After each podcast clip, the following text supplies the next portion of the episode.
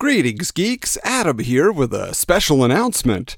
As you may have seen on social media, a sad day has come to pass. Yes, we had to bid farewell to Wizards, the Patreon guide to comics. We certainly hyped it. We certainly put our all into creating some fantastic exclusive videos, podcasts, and more experiences for our patrons in the Poofs Pals, Crystal's Cronies, and Big Cheese Tiers. We thank you all for joining us, for being a part of that. Unfortunately, as life is starting to get back to normal, so then is the work experience period, the family commitments, so our time became more limited. And as a result, we just decided we wouldn't be able to truly create the type of content that we wanted for the patrons that they deserved. And thus, we said farewell to Wizards, the Patreon guide to comics. However, that is not the end of the bonus fun. No, we had the 90s Super Cinema podcast, which was exclusive to Patreon. That will continue, where we choose one superhero or comic book based movie from each year of the 90s. We let you vote on it on social media, then we cover it in depth, often with special guests who have a connection to that film. So 90s Super Cinema will continue, and, and going forward, you will be able to select which movies you want to have us cover. And not only that, the previous episodes of 90s Super Cinema will now be released on the main feed as bonus episodes for you to enjoy, held back in the vaults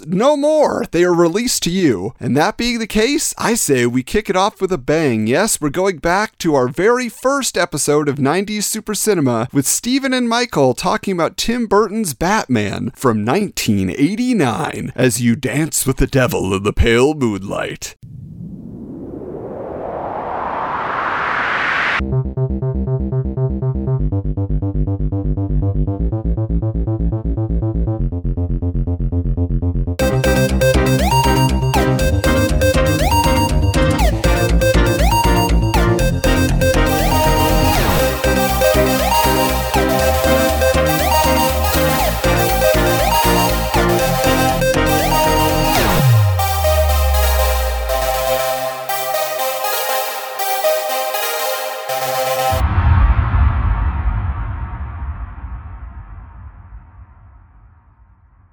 Greetings, geeks, and welcome to Wizards, the podcast guide to comics.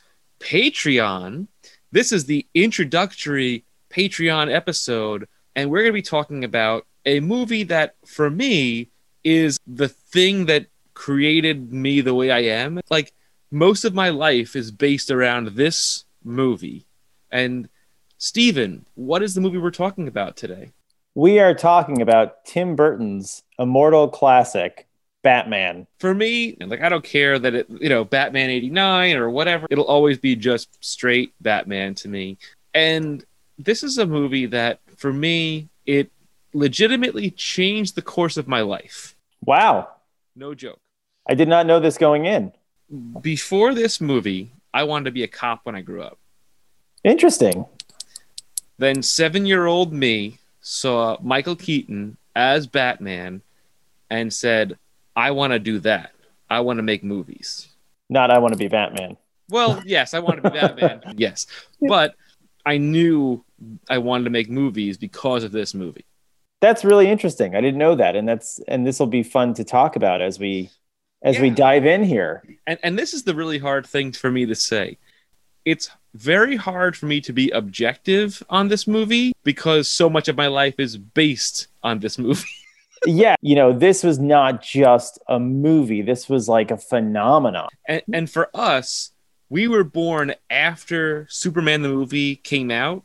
So this was like the first real anointing of a, a new superhero on the big screen because I think I don't think I saw any of the Superman movies in the theaters. To be honest with you, I might have also mm-hmm. on either TV or this was like the first time that I was a old enough to see a PG thirteen movie with my mom, and b see a superhero movie in all its glory on the big screen. Yeah, and and this is the perfect movie to kick off our podcast, 90s Super Cinema, because this movie gave birth to the 90s kind of mini boom of comic book movies. This was like the, you know, the inflection point. This this started it all. So Michael, to kick things off, we're going to talk about how this movie came to be. its origin story, if you will. So basically, producers Benjamin Melniker and Michael E. Uslan purchased the movie rights to Batman from DC Comics in 1979 with the intention of making a dark and serious version of the character. So at the time, the most well known version of Batman was the 1960s Adam West series. And at this time, Batman's last live action appearance was in the very, very terrible 1979 variety special, Legends of the Superheroes. Have you seen this? No. Oh my God. This is something special. Like, you know, Adam West reprises his role, Burt Ward reprises his role. Is this like the uh, Star Wars Christmas special kind of a thing? Sort of. Oh, wait a minute. Is this the one where they did all the like the fake Justice League? They had the really bad Yep. costumes. Yeah. And there's Oh, like the okay. superhero roast with Yeah, Green Lantern, yeah, Hawkman, yeah, Flash. okay. I've seen bits and pieces of it. I didn't watch the whole thing. Is it on YouTube? It should be. Oh, it should be. I I bought a bootleg VHS many years ago, but of course you did. Doesn't surprise me. it's yeah, it's it's so awful. And so basically, you know, most studios had a hard time divorcing the image of the Adam West series, uh, you know, f- from the idea of Batman. They didn't see this dark and serious version. And to quote Michael Uslan from a Hollywood Reporter article, not only did they turn us down, they basically said, "This is the worst idea we have ever heard." yes, that is how that is how you know much the '60s series kind of uh, uh, flavored the impression of the character. wow. So later, later in that year, uh, Hollywood producers Jon Peters and Peter Guber joined the project, and they brought on Superman writer Tom Mankiewicz to write a draft, which he titled "The Batman," which is funny because now that's the name of the, the new Batman movie. Yeah. Uh, many directors were attached throughout the 80s, uh, including Joe Dante of Gremlins, Ivan Reitman of Ghostbusters. Uh, there's rumors that Ivan Reitman wanted to cast Bill Murray as Batman, which would have been interesting. I don't I know. guess, I guess if you wanted to lean into the Adam West style of a Batman, Yeah, I guess so. and Joe Dante uh, said his choice for the Joker was John Lithgow, which Okay. uh, he also came in apparently to meet with Tim Burton for the role of the Joker. he becomes So- the Trinity Killer later on in uh, in pop culture. Well, and he was uh, he was also like you know in, in uh, Brian De Palma's Blowout, he's kind of a crazy serial killer in that. That's true. He was always playing crazy serial killers. So Dante decided to leave the project when he realized he cared more about the Joker than he did about Batman, which is a problem that is sort of ironic given how the finished film turned out in some people's opinion. So after the success of Pee Wee Herman's Big Adventure, uh, Warner Brothers attached a new director to the project, and his name was Tim Burton. And writer Sam Hamm was brought in to write a new script, which pared down the story and borrowed heavily from Frank Miller's work, namely The Dark Knight Returns and Batman Year One. As soon as Burton's Beetlejuice became a big hit, it, Warner Brothers greenlit the movie with a $35 million budget, which wasn't it higher than that at one point? Did they add money to it at certain time? That's what I saw. Let me see. Batman. Let's be. I thought it was like one of the first that had a hundred million dollar budget or something like that at some point. I I don't think it, by that point I don't think that was the case. Maybe it was 35 million. Yeah, Wikipedia says 35 million. Okay, cool. Yeah.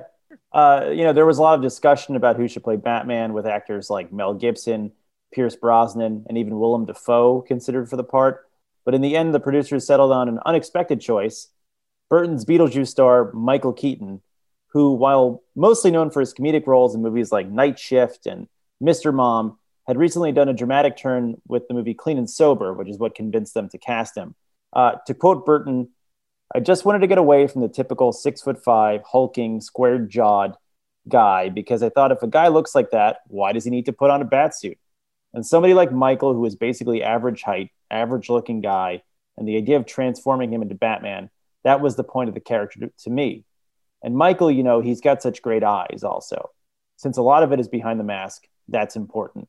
Now, do you remember the controversy surrounding Michael Keaton? Oh, people were Batman. going nuts because they're like, Mr. Mom is going to be Batman. He's a comedian. This is terrible. He's small. He's not muscular. Yada, yada, yada. People were going crazy. I had this theory that they cast Michael Keaton and and Jack Nicholson because if you look at them very closely, just at their eyes, their eyebrows are very, very similar in the way that they both kind of come to a point. And this is me looking very deep into this, where like the Joker and Batman are like the opposites of two of a coin. Like Mhm. but, but they have a lot of similarities even though they're polar opposites and the like the way their eyes looked and their eyebrows in particular always to me was like a they they have that similar look in that in their face in in in the eyes in particular It's interesting that you say that because that was Tim Burton in reading like, you know, past interviews with him. That was kind of his take that they were kind of two sides of the same coin. And and as we talk about this, we'll see how much uh, Tim Burton tied the Batman and and uh, and Joker origin stories together, right which was a very new idea at the time. yeah So yeah, so to keep going with that off your point, the name above the marquee, the big man, the shocking star turn that made it cool to be a villain in comic book movies, that was Jack Nicholson, an Oscar-winning movie star giving a, a gonzo crazy performance as the Joker. That this was a gigantic deal yeah.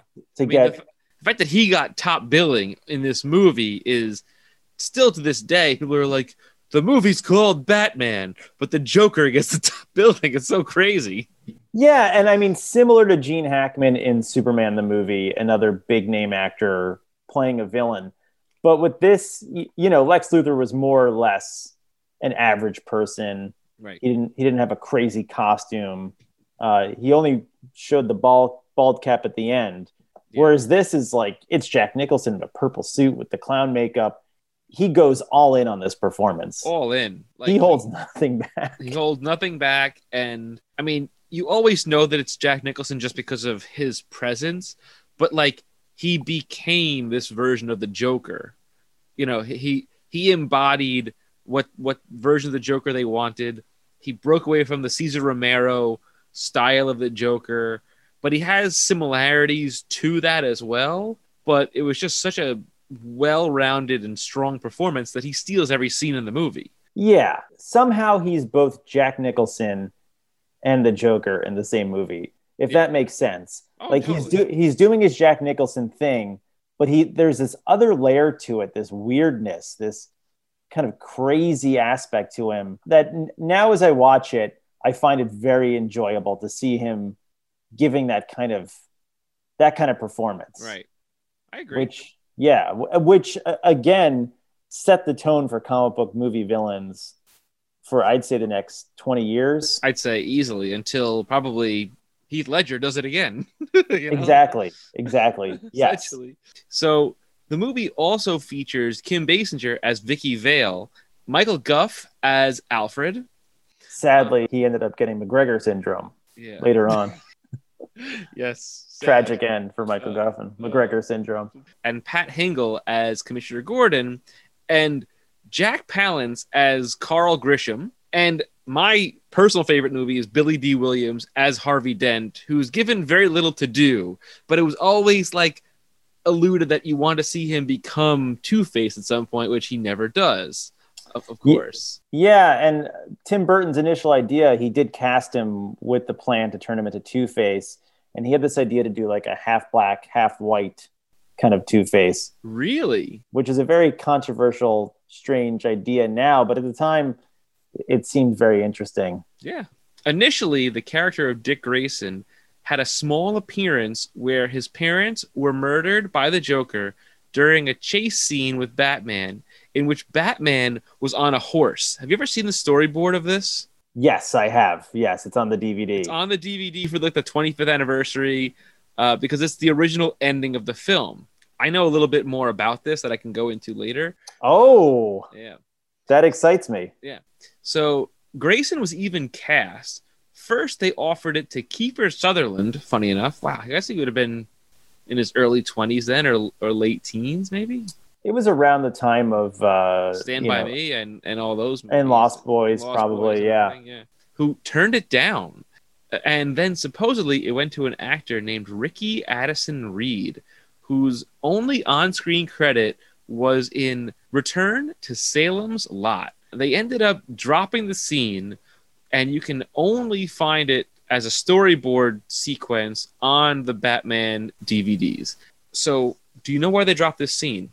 I had heard because they thought that they were introducing too many characters. They had Batman, the Joker, and the movie was just becoming becoming too overstuffed. But if you know something more, I want to know more.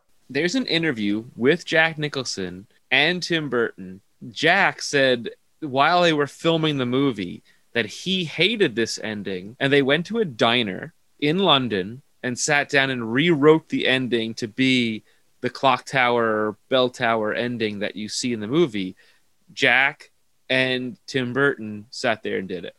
That I'd heard. I'd heard it was one of the producers and they had seen Phantom of the Opera and that they kind of wanted that kind of gothic ending. I yeah. wasn't sure where the Robin scene happened in the movie originally because in that scene it's Bruce Wayne on horse and then Alfred drives by and like tosses him a briefcase with the costume. Which it feels very Adam Westy to do that kind of a thing, which is uh, probably why they took it out because it doesn't feel it doesn't carry the same darkness as the rest of the movie does. You know? No, that that I mean, you know, Robin's my favorite comic book character. That the way it was written would have just felt tagged on and strange. And, yeah. And Batman on horse. I know it worked in Dark Knight Returns. I think it would have looked a little weird in this movie. I think so. And that's the funny thing. So they like they say the movie is pulls from from Dark Knight Returns, I can't put my finger on one thing in this movie that is Dark Knight Returns. yeah, I got you. I would say some of the um, the media stuff, the way they pepper in those news reports, okay, is right. very Dark Knight Returns. That's what I would say. Is like that kind of 1980s style newscast journalism, tabloid journalism. Mm-hmm. I feel like that is pretty uh, pretty similar to Dark Knight Returns. Okay, I will agree with that. I'll give you that. That sounds right. That's my take. Okay, good. Everybody talks about this movie in a lot of different ways, but the one thing that's very big is there was so much promotion to this movie. The the promotion and marketing materials and the trailers, it was everywhere. The trailer was released months before the movie to ease all the comic geeks' worries that this would be another 66 Batman movie. And here's a funny fact about that. So I mentioned, and I've said this before in the podcast, that my mother took me to see this movie. And we went on the last day of like second grade in June, on June 23rd. We had bought tickets ahead of time or whatever. I think we waited in line like four hours to buy the tickets. Wow and went to see the movie, and my mother hated it. really? She hated it because she didn't like the way the cape looked in relation to the way the 66 Batman cape looked. That was her take? That was her take. Is your mom in any sort of fashion design, costuming? No. No. Nothing. She just, she's like, I didn't like that leather cape. I, I like the shiny blue cape that, that Adam West had in, in the 60s. I said, that's it. And she's like, yeah, I didn't like the movie because of that. I was like, oh, okay. Interesting. And, yeah. Another fun fact about this, and I I don't want to go off topic too much, but do you remember back in the day when you go to a movie theater and they'd play music in the theater before the movie would start and you see like the little things on screen, like the, you know, the quizzes and all that kind of stuff? Yeah. And like the local business uh, ads. Yeah. So um, when we went, we had gotten there so early, got the tickets, and they let us into our theater. We're sitting there waiting and starting to fill in. They were playing a CD of Gloria Estefan's like Let It Loose album. Okay. and probably for the next decade, I would only associate that album with the Batman movie as if it was a a conjunction of the soundtrack to the movie was because we would listen to the entire album while we're waiting for this movie to come on the screen. And it was just like embedded in my brain. Whenever i hear that album to this day i'm like it reminds me of sitting in the theater with my mom waiting for that movie to start that's so specific. That's so, that's such a strange memory. It's a strange strange memory. Yeah. So to to go on uh, so this movie was released finally after a decade of development on june 23rd 1989 which is my wedding anniversary. And it's also the date that I uh, that I had my first date with my wife, and I point this out because in in our wedding uh, speech, my father-in-law started asking me trivia questions because I love bar trivia. And one of the questions he asked me was, What happened on June 23rd, 1989? In front of like our whole wedding ceremony. And I said, Batman came out. And people were shocked that I knew this. But I was like, they be- if they know you, how could they be shocked that you know this? Exactly. People were like, did, did, did he feed you the answers? I'm like, no, of course not. I, you, you think I didn't know what happened on June 23rd, 1989? And because of that, uh, for our last anniversary, Anna bought me uh, the Batman 1989 poster that says June 23rd on the bottom. So, cool. yes, it's hanging in my. I Back room. have I have one in the cylinder actually, so I haven't put I haven't put it. In the Oh, you Yeah. got to get that framed. I know. Uh, so, this was a crowded movie summer. Uh, as I'm sure you remember, there oh was, yeah, there was, besides was- Batman, This was chock a block full. Go ahead. Oh my God, classics, classics. There was Indiana Jones and the Last Crusade, Lethal Weapon 2, Honey, I Shrunk the Kids, Ghostbusters 2, which I was probably even more excited for, Star Trek 5, License to Kill, When Harry Met Sally, Karate Kid 3, and even Weekend at Bernie's. But Batman reigned supreme that summer. It was an immediate success, cultural phenomenon. It went on to earn over $400 million, according to, to Wikipedia. I wonder if you did the math and upscaled it to today, if that would be a billion dollars. I'm assuming if we look at something like Box Office Mojo, it would tell us. But Yeah. yeah, it was it was gigantic. Um, so I guess we'll kick things off with the question, and you kind of talked about, about this a little bit. When was the first time you heard about 1989 Batman? Were aware of it? It probably was either on like uh, Entertainment Tonight or um, a movie trailer in a movie theater. Like, you know, it's it's one of those things where you'd see it like they, it was advertised all over the place for months ahead of time. But I feel like the first time I ever saw it was either a, a trailer somewhere at a movie theater, even though I probably never saw PG thirteen before before this movie. It may have seen another movie, but um, definitely Entertainment Tonight on TV. I think I would have to say. How about you? Okay. So the previous summer, we were at a party at like one of our neighbors' houses, you know, family, kids, everything. And I was known kind of as the Batman kid in my neighborhood because I Yeah, was me too. obsessed. There you go. But like I was obsessed with 60s Batman. Like it was my life. Like that was all I ever wanted to talk about. Oh, I watched it all the time. On Yeah. all the time. oh my god lived for it and so one of like my friend's moms was like did you hear that they're making a batman movie i was like what and she goes yeah and they cast michael keaton as batman and i said and in my head i thought that michael keaton was michael j fox because michael j fox played michael keaton or played alex keaton Alex on P. family Keaton, yeah. on Yeah. family ties so i was like i don't know if that works i was like why doesn't he play robin he's like a little guy He's young. He's little. so yeah and then i remember one you know one day i was in my my room and my dad started yelling like steven come here now the batman trailer's on tv and i like ran into my living room and there was that trailer like that first trailer that Mhm. dropped it was on the e channel and i caught most of it The E channel existed back then. it did yeah it was channel 30 on cablevision I don't know if we even had cable back then. Oh well, well we well we had cable, but my mom wouldn't would not have been able to live without cable. So then the next day, I was I watched the E channel the entire day, like my friend to see if it came on again. My friends were outside playing. My brother was like, "What what, are you- what are you doing?" I'm like, "I'm just waiting for this trailer." And sure enough, it came back on. It was so exciting. And I remember one of my big takeaways was, "Huh, it's weird they didn't show Robin in the trailer. Where's he?" Where's Robin? oh, So moving on from that, you know, we talked about what your mom's opinion when she first saw it, and we talked a little bit about your first opinion when you first saw it. But talk a little bit more. What did you think when you first saw this movie?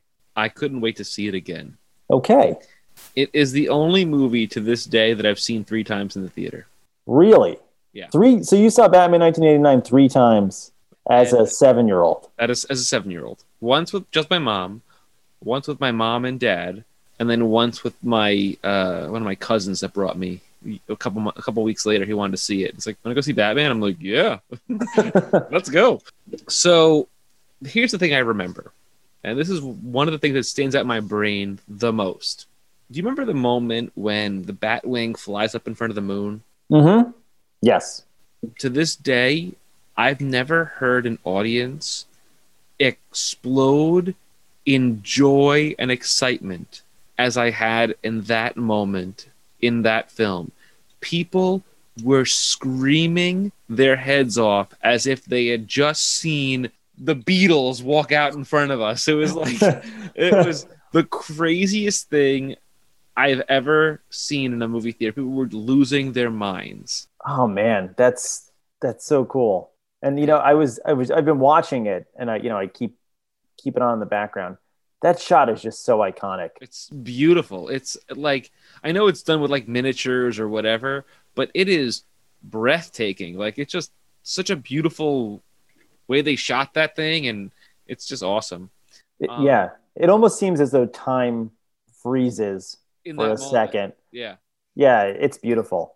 I saw it at the South Shore Cinemas in Bayshore, New York, at what is now it's now a Lord and Taylor, but it's going out of business and being torn down again. So who knows what it's going to be next? But yes, Maybe a movie theater again. Maybe, Maybe a movie the theater. circle, be- the circle of life. could be a multiplex before we know it. Who knows? What about you? So, so here's a funny story. So I was super excited for it. I love Batman. One day, I'm, you know, uh, my mom goes, "Oh, they're talking about the Batman movie on a current affair tonight," which was, you know, a tabloid newspaper show hosted by Maury Povich.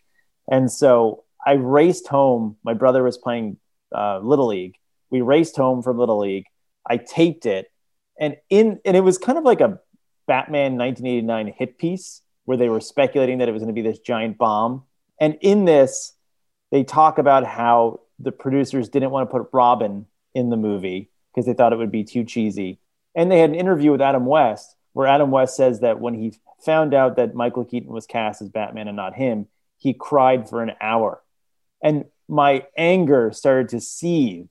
And I was like, these Hollywood phonies going up against They're Adam ruining my movie. They're ruining my movie. so I was so angry. Like it was my first instance of like, you know, comic geek rage, Mhm. where it was like, screw Batman 1989, or just screw the Batman movie. I'm not going to see it. And my parents love Batman, and they they dragged me to see it with my brother. And the whole time I was complaining, I'm like, this is stupid. Robin's not in it. Blah blah blah. But I have to admit, I didn't like. I did like it. And then by the time it came out on video, I just loved it. So in that kind of six month window, my opinion changed. okay, good. So yes, Because for those of you guys who don't know, back in the day, movies didn't hit digital or DVD or VHS a month after they left the theater. It took months. Like we didn't get this VHS till Christmas is when it came out. This movie came out in June. yes, And I actually have something from that time. This is probably one of the only things that I still have that is original from 89 is the Matchbox cars or Hot Wheels Batmobile. oh, we had that too. I had this. I had the Joker's van that, that came with Mhm. and, a, and a Batwing that I don't know where it is. And I also have this uh, motorcycle that does not appear in the movie, but it is meant to be an accessory of the Batman in this movie. Now, was that one of the toys that was like a repurposed RoboCop toy? Yes. Because that happened with all those Batman '89 toys. I have I have the other one that's smaller. That's also the repurposed RoboCop one too. Because the RoboCop one was like a white and blue and silver. Mhm. The other one is the, the Batman one is blue and black and gray. Okay. But this one was kind of cool because it had these little wings that popped out for no apparent reason, Yes. but they were cool, and it had a little kickstand, which is which was didn't need. But I just figured I'd share it. That's why I recognize that because my my my brother is your age. Hmm. He's a year younger than me, and he saved up money for a while to buy that RoboCop motorcycle. so that's how I recognize that as the RoboCop motorcycle. But yeah, this is exactly like the motor, RoboCop motorcycle, but just with Batman wings on the side of it. So Yes. Yeah. So as we talk about this movie, I, I want to talk about the Danny Elfman score and Okay. your thoughts on that.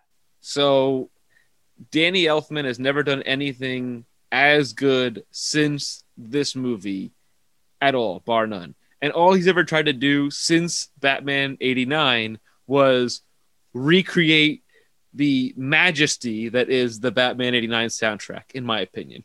Well, even in Justice League, they repurposed. They literally used the same thing. Yeah, he said, they- it. He said in an interview, he's like, the only soundtrack that Batman could ever have is the one that I made. Period. Like, and I and I totally agree. And even you know, in subsequent Batman movies, they've never been able to match no, come that theme. close. And even the the animated series uses the exact same Yeah. theme. pretty much. It's it's slightly different, but it's almost identical to to a certain extent. Yeah, it's almost like how you know when I think of Superman, I think of John Williams. Right. Score. Absolutely. It's the, like it's the only thing you can ever. Whenever you hear that sound of Superman from the John Williams soundtrack, it's just you know it within the first couple chords. Same thing with this particular Batman score. You hear the first two notes and you know what it is without even thinking about it. And I would say that I can't even think of two other superheroes, you know, or I can't think of any other superhero scores besides those two that are as iconic. I mean, even with all these MCU movies, which are great and I love them, I can't think of a single piece of music that is as iconic as the Batman theme and the Superman theme. even the Dark Knight trilogy, like I I have all those soundtracks, but they still don't resonate the way those two songs were, those two scores.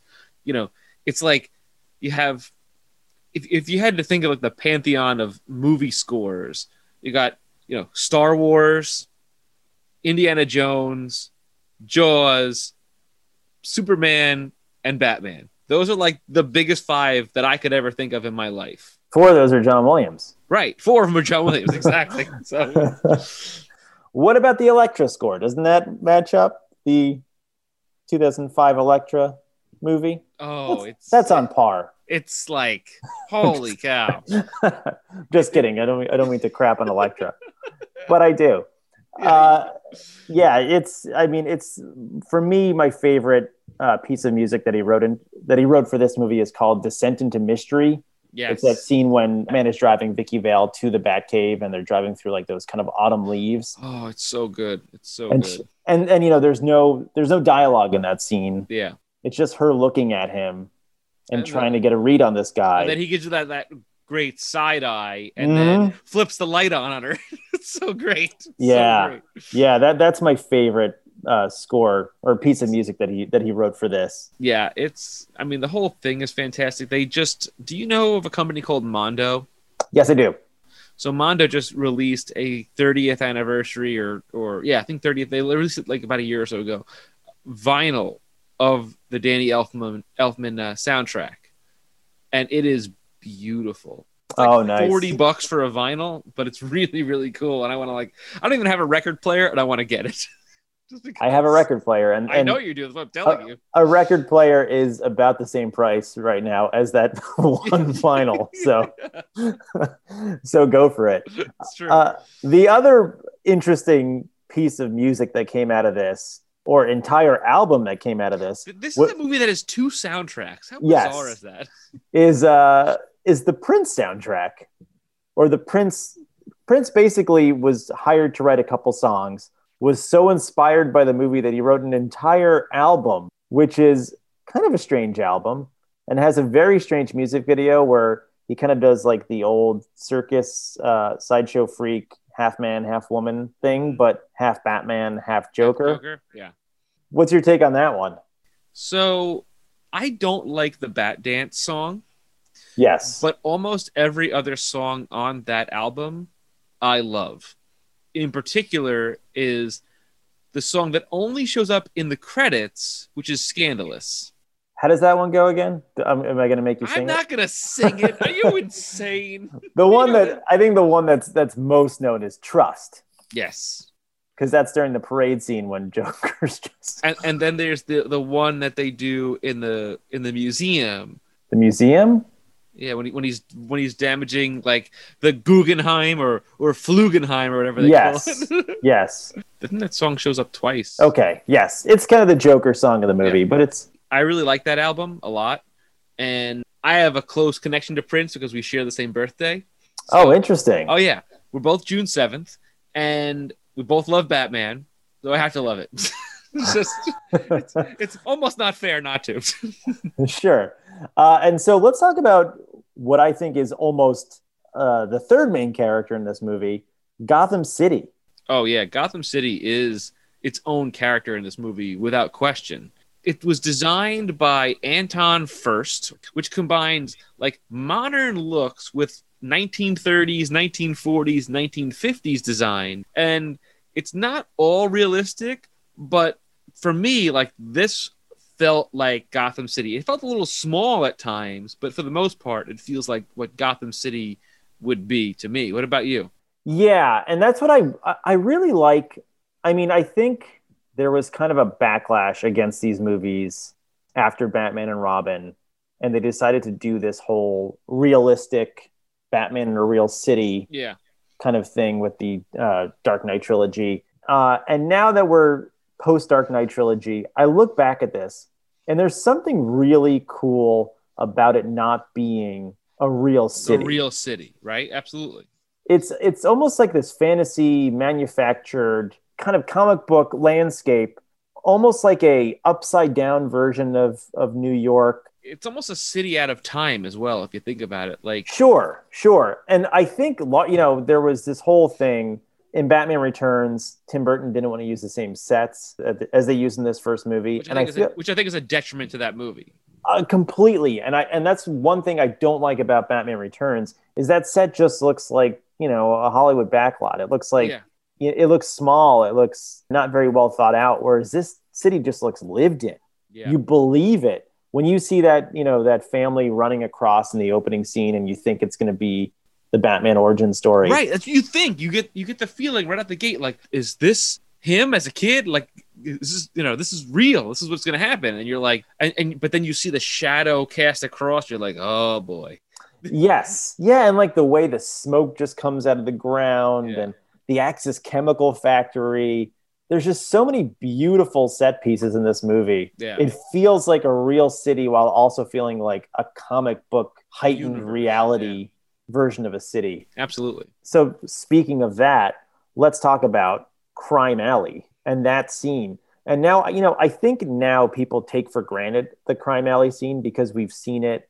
A I million think times. I think I've seen Thomas and Martha Wayne killed what 30, 40 times at Easily. this point. Uh, and this was the first time in either live action or I believe even animation where you saw the origin of Batman. I don't think most mainstream people knew that this was the origin of Batman outside of comic book fans. It's it's talked about briefly in the pilot of of the 60s Batman series. He, he, uh, briefly. very briefly, but to, to see it laid out in this way, it was it was very novel. It was very new, Yeah. and I think that's been lost to time. It's also kind of visceral in a way. you Yeah. Because like for me, I look at that that particular scene and even the scene when he goes to Crime Alley to lay the roses down. Mm-hmm. like it's just such a it's a real feel like if if you could imagine a little kid seeing that happen and essentially reliving that memory over and over again in their head it's one of the few scenes that, that's shot very tight in a lot of cases of it you know and it just feels unique to the movie and i Yeah. don't like how many times they've tried to recreate it. One of the things that i like about the mcu spider-man movies is we haven't seen uncle ben get killed for the hundredth time. Mm-hmm. Yeah, you know we everyone knows where what the driving force is and at this point 30 years after this movie everybody knows the driving force of batman is this. If you don't know go buy a comic. Buy a comic. Yeah, and I mean, I feel like um, I believe it's in Batman Year One, but that close up of the pearls hitting the ground. I mean, that's what that's what you think about when you think about uh, the origin of Batman. That image is just burned in my brain. question do you have this I do. Yes. so one of my cousins had this and i did not have it as a kid and i was like where did you get this and i remember reading it and rereading it over and over again i read this before i read batman year one We should mention for the audio podcast that this is the adaptation Oh, yes. Batman Yes. 89. So, for those of you guys who are listening to us on the podcast and not watching us on YouTube, um, what I'm talking about here is the movie adaptation graphic novel of Batman 89 with Batman, Michael Keaton on the cover, and and Joker on the cover, and it's and I ended up getting this decades later. I don't even know where I got. I think maybe eBay. I found it, and I was like, I just had to order it and buy it. But it's this graphic novel. We'll talk about it more later. Is almost panel for panel the movie. It's just a, such a good comic. They actually just recently re-released it as well, and uh, in a hardcover edition. Oh, really? And I think I saw that. I haven't bought it, but I want to get it just to see if there's anything else in it. But Yeah, I've had that. I've had that version since like the early '90s. I bought it at a store called Heroes World on Long Island, okay, and I've heard uh, of Heroes World. It was a big deal. It was a big distributor, It was and now it's gone It's forever. gone, Yes. Uh, and so we can't talk about the crime alley scene without talking about that shocking reveal at the end of the crime alley scene. Something that was that was original to this movie. And only to this movie. Yeah, unless so now there's this Joker movie that came out. Was it last year? Yeah, but Joker doesn't shoot them in this movie. Really? Is that how it ends? Yeah. So okay. Remind me of the Joker movie. I have no memory of this movie. Okay. So in the Joaquin Phoenix Joker movie, Joker initiates a citywide riot, and Joe Chill, wearing a Joker mask and pulls it off, robs the pearls and and shoots the Waynes. But Joaquin Phoenix does not shoot and kill them. Okay, I got confused. I I thought I heard there was originally it was supposed to be that Joker kills Batman or Bruce Wayne's parents, but he also kills Bruce Wayne. That was the original ending of Joker. Well, that's interesting, but I guess they didn't do it that way. They I- didn't. Yeah, no.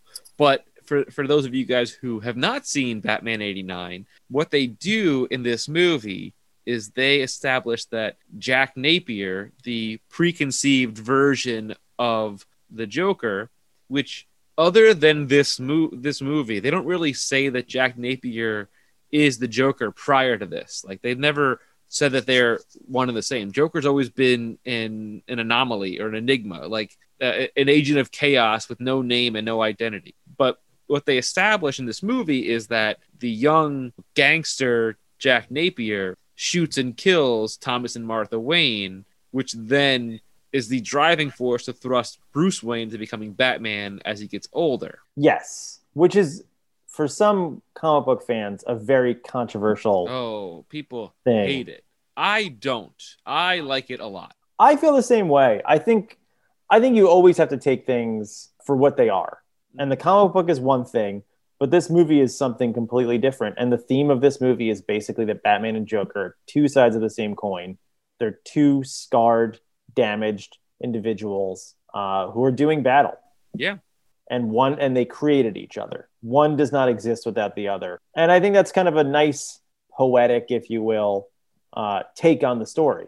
I also believe that if you take audiences in 1989 and just say that the person that killed Martha and Thomas Wayne is this nameless, faceless shadow that we mm-hmm. get we get no payoff as to whom that person is, people would be mad.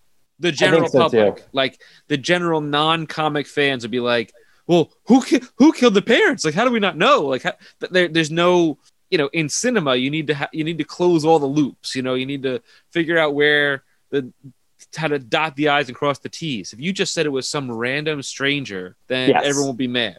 I mean, in in Batman Begins, they say that it's Joe Chill. They don't say that it's just some random guy. Like you had to know who that person was. Otherwise, the audiences won't get it. The other thing is this movie lays out Batman's origin as sort of a mystery. It doesn't uh, come out right away in the opening scene and say, "This is Batman. This Right. is how it happened to him," like Superman the movie does.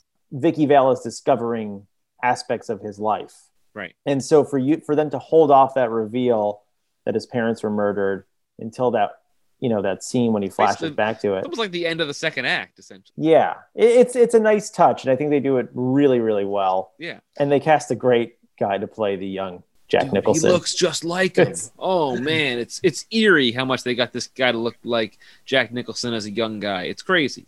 It's dead on. It- It's it's totally dead on. The other thing that a lot of people complain about with this movie is they don't show like Bruce Wayne building his arsenal. Like they don't how, how he builds the Batcave, how he builds the Batmobile, how he becomes Batman. Like you, he's just he's already Batman when the movie starts. He's been, you know, if you think of it as this is maybe year two or like in the middle of year one of some sort, they don't really say when it is. And I don't care personally. People complain about that. Like, this guy, how did he learn to fight? You know, where did he get all this stuff? I'm like, who cares? who cares? Yeah. I, yeah, it's, uh, plus, you know, Michael Keaton's what, 38 when he made this movie? I think it's maybe like, uh, maybe 35. Yeah. Yeah. Somewhere around there. He's had time. He's had some time to, to become Batman. Yeah. He's You know? figured it out. He's had time to build that cave. And you know, we should talk about that, that Bat Cave Yes.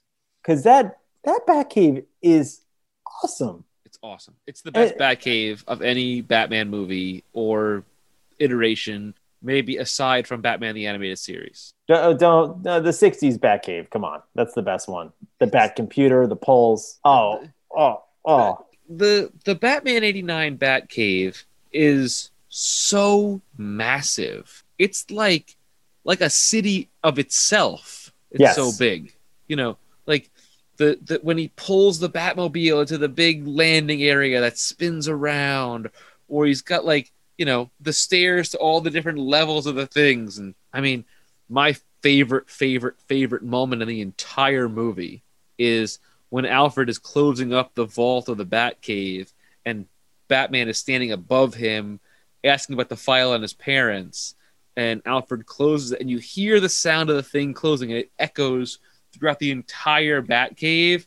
And he says, I don't want to spend the, my last remaining years mourning over the loss of old friends or their sons. And the door and the thing closes. It is the best moment in the whole movie. Yeah. Mi- Michael Gough is so good in this movie. So good. And He's the best Alfred to me, without question. I, I can, yeah, I can see that. I think Michael Keaton does a very interesting thing with it, does something new with it. They do a, a much bigger uh, relationship. Yeah. Uh, but I just love Michael Gough. You know, just in that scene when he's telling stories to Vicki Vale about Which Bruce Wayne. we don't. The, the one problem I have with that scene is you don't know where that is. Is it the kitchen? Is it like a study? Is it a cupboard? It's a weird room. It's a big house, right? You know, but it's it's a cool it's a it's a cool room. It's a cool scene, and like you know, he just he comes off as so genuine, but yet so much Alfred. You know, like Yes. like it's He- like the doting father type of version of him. You know. But you also believe that Bruce Wayne grew up in this kind of icy giant mansion with just Alfred. And Right. maybe that wasn't enough for him. Maybe he needed a family. Like both these things are true Yeah. in this movie. Let me also add, while we talk about the Batcave, do you remember when you were a kid and you just wanted to be Batman? Of Maybe you feel this way now. I still But- do. Yes. But do you remember looking at that car and that Batcave and just wanting to be him, wanting to live that life? without question. And it's such a shame that when you watch Batman movies now, and I love the Dark Knight trilogy, I hate the Ben Affleck ones, that they don't do that anymore. They don't do it. You don't want to be Batman. He's just so tortured and miserable, and his stuff isn't that cool, and you know the cave's not that cool. Whereas this, like, I want to live in that cave. I want to drive that car. So that's the funny thing about the Michael Keaton version of Batman. You know, he's he's tortured, but not in the same way. Like he has this unique blend of how he shows emotion as Bruce Wayne in particular. Like when they had that big casino night scene, he's this goofy dum dum that he that he portrays in the real world. But then Mhm. you have the moments where he's, you know, in front of the courthouse when, you know, when Joker kills uh the gangsters and whatever, and then he's Yes. walking to Crime Alley, you see this this blend of how they they they show the Bruce Wayne character, and he's not always moping. You know, he's Mhm. kind you know, he's got different sides to him. Whereas like every mo every image that I've seen from the Batman movie coming out with the Matt Reeves Batman movie, Yes. Robert Pattinson, it's like that guy's Batman. like, like he's always miserable. It's always it's, it's just, he's he's got to be Batman. Come on, Yeah. there's no question. And I, I and look, I'm really excited about this Matt Reeves Batman movie. I can't wait to see it. I just wish in all these alternate universe movies that they're making, they would just make one where it's kind of cool to be Batman, where you like just let him have some fun. We know your parents are dead. We get it. Right. Drive your cool car and, and beat up some bad guys. Like that's what you know. I, I think they tried to do that with Batman Forever, but they had to shoe in that Alfred is dying. like that's guy- Batman and Robin. That's Batman and Robin. Oh, I'm sorry, Batman and Robin. Yes, you know they're trying to give Batman more tragedy by ki- killing off Alfred in the movie. Like, come on, he's gotten over his parents. Now his his surrogate father's gonna die. Great. yeah, they, they always struggle with the post first Batman movie stories, what to do with the character. Yeah. Uh, yeah. Uh, so let's stay on track because otherwise Adam will accuse us of going off on tangents and play Yes. the tangent uh, Play the Sound tangent effect? Yes. that he's built for us. So let's talk about the promotion of this movie. Uh, we should mention that leading up to this movie, uh, the country went through what we could only describe as bat fever. And they actually call it that a couple times on different advertisements. It's like, the country's got bat fever. Well, most of the 80s, Batman was considered a cheesy character. He suddenly had like a rebirth or a rejuvenation, if you will. Yes. So the bat symbol was on everything. It was on T-shirts, hats, sneakers. There was a Batman cereal, which was great and tasted like Mr. T cereal. Because, Here's one piece of merch I have for you. Oh, oh, Whoa. it's a Batman cereal magnet. I collect cereal magnets. Batman's- I collect I collect magnets. I don't collect cereal magnets, but I I only have cereal magnets. Yeah. Batman cereal magnet. So another thing that was going on at this time, and, and tell me if you remember this, people were shaving the bat symbol into their heads. Yes. Yes. It was like I a wanted to do this. My mother wouldn't let me. I was like, do it. We'll put it right here. It'll be fantastic. Now I've got no hair there and I can't do it anymore. let's just say your mom made the right call there. It was ridiculous. It I, was I remember I remember our town bar- barber refused to do it for kids. Kids would come in and ask, he'd say, No, I'm not shaving. I think I saw- it. I think I saw it in like an Entertainment Weekly magazine where there was like just pictures of people just buzzing their heads with the bat symbol. I was like, Yeah. this is fantastic. I love it. the interesting thing was there was like no Batman merchandise for most of the 80s. None. You know, there were the superpowers toys, but it wasn't what it what it eventually became. Now Like, if I wanted- the most marketed thing on earth, I feel like. Yeah, like if I wanted a Batman T-shirt, you know, uh, good luck. Yeah. they, they just didn't exist, and every now and again you'd find one, and it was the uh, Jose Luis Garcia Lopez version, which is amazing. It's It is. still my favorite version. But you know, kids would always make fun of me for watching Batman because it was this old TV show. Mhm. So all of a sudden, at the end of the decade, when when people were going crazy for Batman, I was like, "Hey, I, you know, I always like Batman, and you guys made fun of me." And they were just like, "Shut up, Shut up. You don't know what you're talking about. you Yeah, go play I- your Batman toys." I, I will admit, like, after I saw Batman 89 in the theaters, I would watch the, the 60s show on, you know, WPIX or whatever it was showing on. Family Channel picked it up after the uh, '89 movie. Yeah. And we would watch it all that I watched it on repeat. Like, it would be sitting there for three hours and I would just watch it as, as a kid in the summer every single day, all day. Yeah, it was, it was the best, and it still is the best. Speaking of speaking of merchandising, we must talk about the action figures. Oh god. Yeah. So the action figures. I should have got the ones out that I just bought that are down in the basement because I have a lot. So it's kind of funny. Um my in-laws were clearing out their house this past weekend to like get rid of old stuff and they found all of my wife's old Barbies and like beanie babies and stuff like that and, and they're like we should sell these on eBay and I'm like I'm like yeah I don't have any of my Batman action figures from when I was a kid. My mother gave them all away, or my cousins broke them on me, Yeah, or whatever. And now, as a 38 year old man, I'm trying to reclaim them at, at 10 times the price of when I got them as a kid. well, because there there was like that first set that came out, Mhm. right? Like the Toy Biz line, with a Joker that you could put the uh, like the water squirter Water in the back. Yep, I had that. I had Bob the Joker's goon. Yes. Um, and, and I- and Batman. There were three action figures in that line: Batman, Bob the Goon, and Joker. Yep. And they were really poor quality. poor quality other than the, the the ratcheting bat belt that didn't make any sense I'm like he doesn't do that in the movie but it's cool No. i don't care and it was supposed to be able to clip around you could hold it and it never would clip to hold Um, Yeah. but The, the cool, like the coolest toy that they made was that Batcave. The Batmobile and Batcave were both pretty cool. so i hated the batmobile because it didn't have the cover it was open top Yes. uh, i loved the bat cave and had that and i also had the bat wing Oh yes, they did make the Batwing. and a kid that I grew up with threw it to think that it would fly and broke its wings off And that was the end of your friendship. Without question. So now, when I graduated with my master's, I bought the Lego edition of it. Oh my god. Holy cow. That must have been pricey. Hey, it was my graduation gift to myself, and I got Okay. cards. So this is this is what happens when you finish your master's and you say, you know what, I need a gift for myself.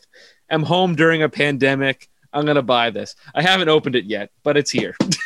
My son just got the Batmobile for his uh, birthday. The Lego Batmobile? Yes, not the giant one, I'm Oh, I have sure. a- I have a smaller one too somewhere that I haven't put. Yeah. Yeah, so he, we're gonna put that together. I don't Oh, like. I have the giant one too. It's just too big to even read the box up. It's so big.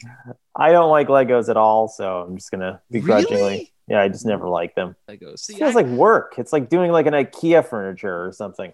I just built IKEA furniture today to set up this new studio that I'm sitting in. Were you loving it the whole time? Like, oh, this is great. Look at my tiny little wrenches. Like, oh no, I don't use their garbage. I have my own tools. I use my own tools. oh, okay, all right. I, I'm not a monster, well, I am. but like you know, I maybe because I didn't have a lot of friends growing up. Like Legos were my friends, and I played them incessantly. Like I still have all of my Legos from when I was a kid, and this was like adding on to my collection. I'm building my own Bat Cave now with Legos. That's uh, that's intense. That's, that's very intense. Yeah. Uh, but so speaking of the 1989 toys, after Toy Biz made their versions, we got way better versions from Kenner Way better, yeah. with very realistic looking uh, Batman toys. Did you? And I think you guys have talked about this before. Did you have the you know Michael Keaton figure that you could put the costume on? I did have it, then I lost it, and then Pete from my other podcast, Box Office 30, just got it for me again for Christmas. So I have it again. Um, That was dynamite. That was a great figure. it was a great figure. I also had the gold one with the rocket pack. Yep. Um, I had I had so many. There were so many that I had. I've lost track. I've phew. I, I actually think I had more of the Batman Returns line than I did of the Batman 89 line. Okay. That that line was interesting. And hopefully we can talk about that eventually if we, do will. Batman We'll- we'll- Returns. We'll, get there. We will. but yeah, so here's a question. What was this in, in 1989 times, 1989, 1990? What was the strangest piece of Bat merchandise that you had? Bat merchandise that I had. Ooh. I had Batman MC Hammer pants. Really? yes. the parachute pants. Had.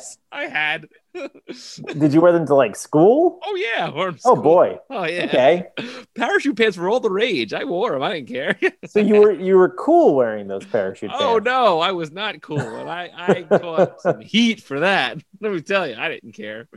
But, For, me, it was that uh, you know, like the sun visors you put in cars, like on your front car window. yeah, yeah, I know those. We had the Batman 1989 one, and like when we, you know, on That's kind of cool. I on like hot that. summer days, we'd come home, you know, from the community pool, and I'd see it in the parking lot in the distance. I'd see, you know, Yeah, Michael Keaton mom- as Batman. My mom never wanted those things because she's like, I don't want that stupid thing in my window. I'm like, but our car is 400 degrees when we're getting home from the beach. What are you doing? we can't even put the seatbelts on because they're burning our butt cheeks because they were all metal seatbelts. Oh my Back god, yeah, and like the leather Buick seats. Park Avenue. uh, yeah, that so that that was what I had. I also remember there was like a projector gun that would project. The bat Uh. No, it would project like images from the movie, like production stills. Really? I Yeah. know that. I thought that I got that for a birthday one year. It was just I was just projecting Bat- Batman production stills all over my cool. house. I'm trying to think of any other weird things that I had from that movie. I mean, I held on to the actual flyer they gave to you at the movie theater from the Toy Biz line for years. I had that forever because it had Bob Kane's picture on the back of it. Adam still has his. He showed it to me a couple months ago. I don't. Yeah, I never got that. I didn't Yeah, get that in the theater. they handed it out on the on the opening night of the theater. I'm like, yes, mom, order this stuff. Call this one nine hundred number. I don't care how many minutes it costs. One nine hundred Bat. yeah, something like that. So yeah, so uh, we talked about the comic book adaptation from DC Comics, which was drawn by Jerry Ordway and written by Denny O'Neil. You you now have this in your collection. Mhm. One of the interesting things I think about this comic book is it has some like kind of deleted scenes. It has alternate, essentially From the movie. Yeah. So toward the end of the film, after Joker falls, right? They they show where Vicki Vale and Bruce Wayne go. Like they're kind of talking behind this little column. Batman is actually out of the suit and Oh. and holding the uh, uh, utility belt on his shoulder, and then they have the whole you know the scene at the where they announce the bat uh, symbol, and then instead of Batman standing on top of the building, he kind of you know dramatically swoops away Oh yes, Yeah. I love this moment where Bruce Wayne is out of the costume and kind of like hiding behind. Mhm. I, I think it's a great, great moment. But I wonder if because it was so hard to get him out of the suit that they couldn't do it in the film. maybe. There, you know, another big reveal in the comic book is when Joker's giving away free money. It's his face Yes, his face on the money, Yes. Which he teases in the movie. He says that he wants his face on a on a one hundred dollar bill. Yeah. Yeah, And- the, money is his face. Yeah, that's right. Yeah, they, they don't pay that off in the movie, but they do in the comic book. Actually, uh, have you ever freeze framed it on a VHS in that moment? No. So you know when he's standing on the float Mhm. and the money's flying and a bill lands on top of his his uh, yes. hat. Yes. There's a moment where the bill is facing up, and I would sit there and I paused it on a VHS, and then I couldn't get it to stop perfectly. But when I was in college, I used the reel to reel and scrubbed it Oh my gosh. frame by frame, and it's his face on the bill. Wow. Okay. That's so it is in the movie. It's just not a big reveal. yeah, like they don't make it a big book. reveal. Yeah, but yes, it's in the movie. Funny enough, so it was one of those things where like I needed to know for years, and then finally when I was in college, I'm like, I have a reel to reel, and I was like, one, two. Here we go, So you really you really went for it with Batman. dude. I used to watch this VHS. I could recite it line for line because I would watch it, rewind it, and watch it again over and over again without question. For years and years and years, I would do this. And I would literally not physically watch the movie. I would just sit there and listen and recite the lines of the movie was happening while I was playing with my action figures on the floor That's yeah. and and recreating the movie as a kid. yeah that's yeah, that's I would do a lot of the same stuff as well. Especially the scene I'm a when, uh, sociopath. especially the scene when Joker falls in the uh, acid. yes. If you can get like a little bowl of water or pot of water, oh man. You know what I used to do with that too? When Joker would fall at the end of the movie and I would Mhm. re- recreate it in my play area, I would play um, Kenny G's silhouette. Why that? Don't know. It just was like a good ending movie song. All right, you went for it. It would go all in, all in. to speak about the VHS, uh, this was a massive video release. And the reason it was so massive is because it went to the retail market before it went to the rental market. The way it worked then was movies would be available in video stores. Uh, they charge video stores 100 bucks per tape. That's how they made a lot of money. Uh, this was priced to own uh, months after the release. Mhm. Uh, the movie came out on June 23rd. The, vi- the video came out on November 15th of that same year. and it sold out real fast. Like yes. you had to get it the day of, or you were in trouble. and it kind of closed that window of theater to home video, Yeah. uh, the repercussions of which we're still dealing with today when movies are now released day and date. Uh, it also spawned three sequels of varying quality, which we may or may not cover on future podcasts. it was the main source of inspiration for what might be the best Batman adaptation ever, Batman the Animated Series Right. completely uh, inspired by this. And it also kicked off a wave of superhero movies, which, as we said, kind of went through the 90s, and this podcast is going to go through the 90s. Uh, the following year, we saw the release of Ninja Turtles, Dick Tracy, and Michael, your favorite movie, Darkman. I'm glad we've already done that one. I'm, I'm glad we can move beyond that. But I will have to do Darkman 2 and Darkman 3 Maybe if the audience votes for it, if they Yeah. if they vote for it. Sure. it's up to them. I would say this was the, the definitive comic book movie until the release of Spider Man in 2002. And Yeah, it might was- even still be the definitive. I you know, I think in in the pantheon of superhero films, this for me will be always number 1. Without question. Okay. Yeah. Um I think Spider-Man 2 is number 2. Yes. Yes. I think that's one of the I mean that is probably the best made Marvel movie, Ever. I would Ever. say. Um, though I like the Batman Begins movie better, I think Mhm. Dark, Dark Knight is more of a great film than Batman Begins. I think Dark Batman Begins is better, but but Dark Knight is just so like praised by the world over. It's got to be number three for me, I guess. And So, yeah. That fits into this. So we've talked about what you thought about it then and what what you thought about it now, which is basically the same. You love it as much as you did. I can't be objective. I'm sorry. Unfortunately, I cannot be objective. I have to be honest. Like to this day, it is the best superhero film, maybe other than Unbreakable. Okay. I love Unbreakable as well. Yeah.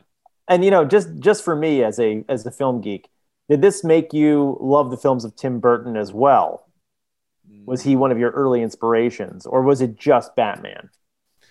Uh, just Batman, probably. Okay. Batman, Batman '89, uh, and Batman Returns. I would say because I I like a lot of Tim Burton movies, but there's a lot that I don't like. Uh, I don't Yeah. like Edward Scissorhands. Even though Really? Huh. like.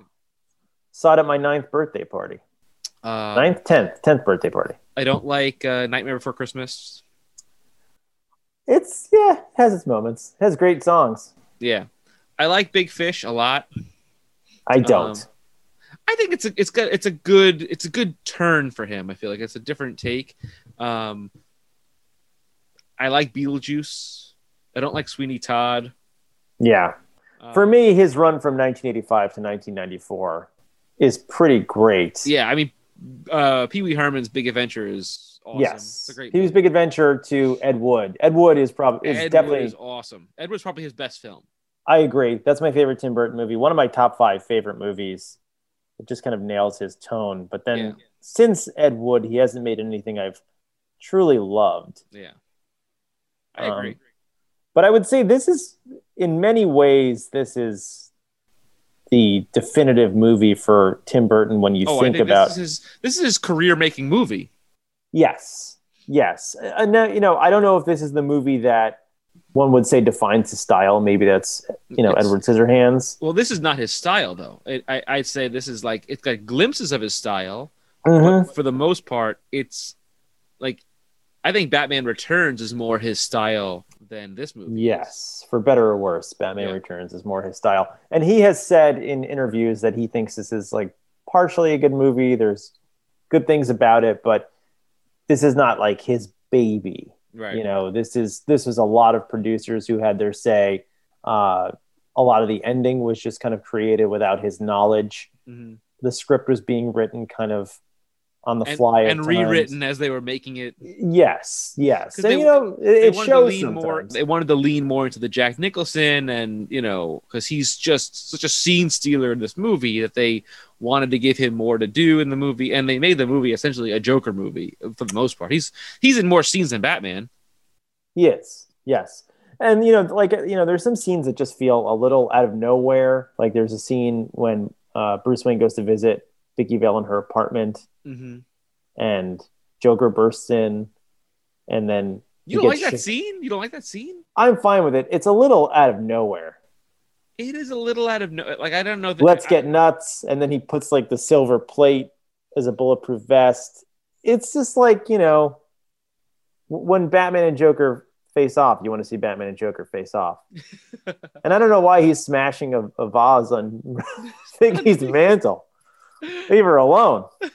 I don't know. I like I like that scene a lot, but I can see where you're coming from. Like I I love the moment before he shows up when he tries to tell her that he's Batman and he's like trying to explain his life and it's just like this weird like you know how like normal people they get up, they Mhm. go downstairs, they eat breakfast, they kiss somebody goodbye. She's like, "Oh my god, you're married." Yes. like, like it's just a, such a great piece of dialogue and i'm like yeah how do you explain somebody you're batman like That I, I like that part of the scene. It's just once the Joker comes in, it just becomes a completely different yeah i thing. can see that yeah There's also that scene when he's hanging upside down as he's sleeping, which as i a kid love that scene I thought that was really cool as a kid. Oh it's beautiful though it's beautifully shot the light coming in the whole thing it's just oh it's magical It's Like, cool. It's a little weird. i bought an inversion table just to do that oh I have it no. in my basement Oh I- no. i wanted gravity boots for the longest time and not the pull-up bar Oh no. Oh no. Uh, and yeah, the scene when Joker pulls out that long gun and shoots down the Batwing. Also, I like it. It's a little strange. it's a very strange moment. It doesn't make sense. It's like, how powerful is that bullet to take down that entire plane? Yeah, and and Batman can't hit Joker, Right. even though he's got the scope. Uh, What you know, Whatever. so it goes. Um, so the big question is, where does this fit in the pantheon of Bat films for you? I'm going to assume this is your favorite Batman movie of all time. Yes. I have a question for you, though. Yes. You know, one of the biggest tropes of Batman in the comics, at least, is Batman doesn't kill. Mm-hmm. In this movie, in Returns, in Batman Begins, in the Batman v Superman movies, Batman kills a lot of people. How do you feel about Batman killing people or not? I, I yeah. Um, I don't like it. I guess. I- I think in this, I think because I was younger when I saw this, it didn't really. I didn't think about it.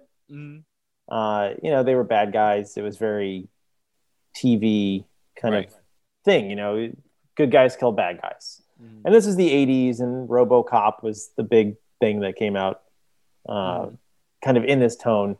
So it didn't really bother me. I think now, just how hyper violent some of these movies are, Yeah, that's uh, which these were accused of then, but it's just too much. Mhm. Like in Man of Steel, when they're just decimating buildings full Mhm. of people, and you're just like, okay, like what? The, like what are you doing? you What's the point? you just literally killed fifty thousand people in a building. Yeah. go to the moon, fight on the moon. What the hell are you doing here on Earth? Uh, so yeah, it. I guess it didn't bother me. I think the one, the one time it did bother me is there's that scene in Batman Returns when he he's like- bomb on the guy. yes, exactly that scene. He's duking it out with a big guy, and he just attaches a bomb to his chest, and he's like, "So long, yeah. That's see you later." Yeah. So I didn't. I, in this movie, I did not care that Batman killed. Yeah, especially in the bell tower when he's fighting that guy and he grabs him by the neck with his legs and throws him down the elevator shaft or the, the stairwell the bell tower shaft. I was like i'm also looking at like this. This is batman's like first year being batman or so maybe. He's still learning how to be batman. And sometimes in this case if he didn't kill those guys he probably would have had to still be fighting them while fighting the Joker at the same time. And I'm okay with it. The problem that I have with this movie, with the killing, they make it such a big deal that Batman and Joker's origins are so linked that once you kill your arch enemy who killed your parents, who made your life the way it is, wouldn't you be done? That's a good question. And clearly, Tim Burton, if you read the press at the time, had no intention of coming back. Right. There was no plan of being a sequel. There was no like it was going to be a one and done Batman movie. Well, I, I mean, I think that they wanted to make sequels. I just don't think Tim Burton particularly wanted to make a sequel. Mhm. But they basically dragged him back for Batman Returns and Right. let him do whatever he wanted. And that's how we got Batman Returns. Yeah. Uh, For better or so yeah, I mean, it's tough, and you know, it, it's funny because Dark Knight got it so right in Mm. that in Batman not killing Joker, and there's that Mm. line where he's like, "I think we're going to do this forever." yeah. And unfortunately, because of a real tragedy, you didn't get to see that Batman Joker relationship play Again. out uh, as you wanted it to. I think for this movie, it makes sense that the Joker dies. I think uh, it makes sense. I just think it also it it begs the question of like if you've just really close the loop on your your big tragedy, do you need Yes. to be Batman anymore? Well, and you know, what's the arc in Batman Returns? What's Batman's story? Right. I He doesn't really have a story. He doesn't have an arc. Yeah, it's just he's just Batman still. Yeah, yeah, he falls in love with Michelle Pfeiffer, you know, Selina Kyle, but like beyond that, like there's nothing that's the driving force for him other than taking down the bad guy. It it it, it makes the Batman Bruce Wayne character be less significant to the story. yeah, yeah. So for me, I would say that Dark Knight is my favorite Batman Okay. movie. Fair enough. Um, I'd put this. I might say I like Begins more than this, and then Batman. I also really love Batman Forever. I have a real soft spot in my heart for Batman Forever, I okay. and the Batman '66 movie. I love that one. I do like that one too. The submarine is fun.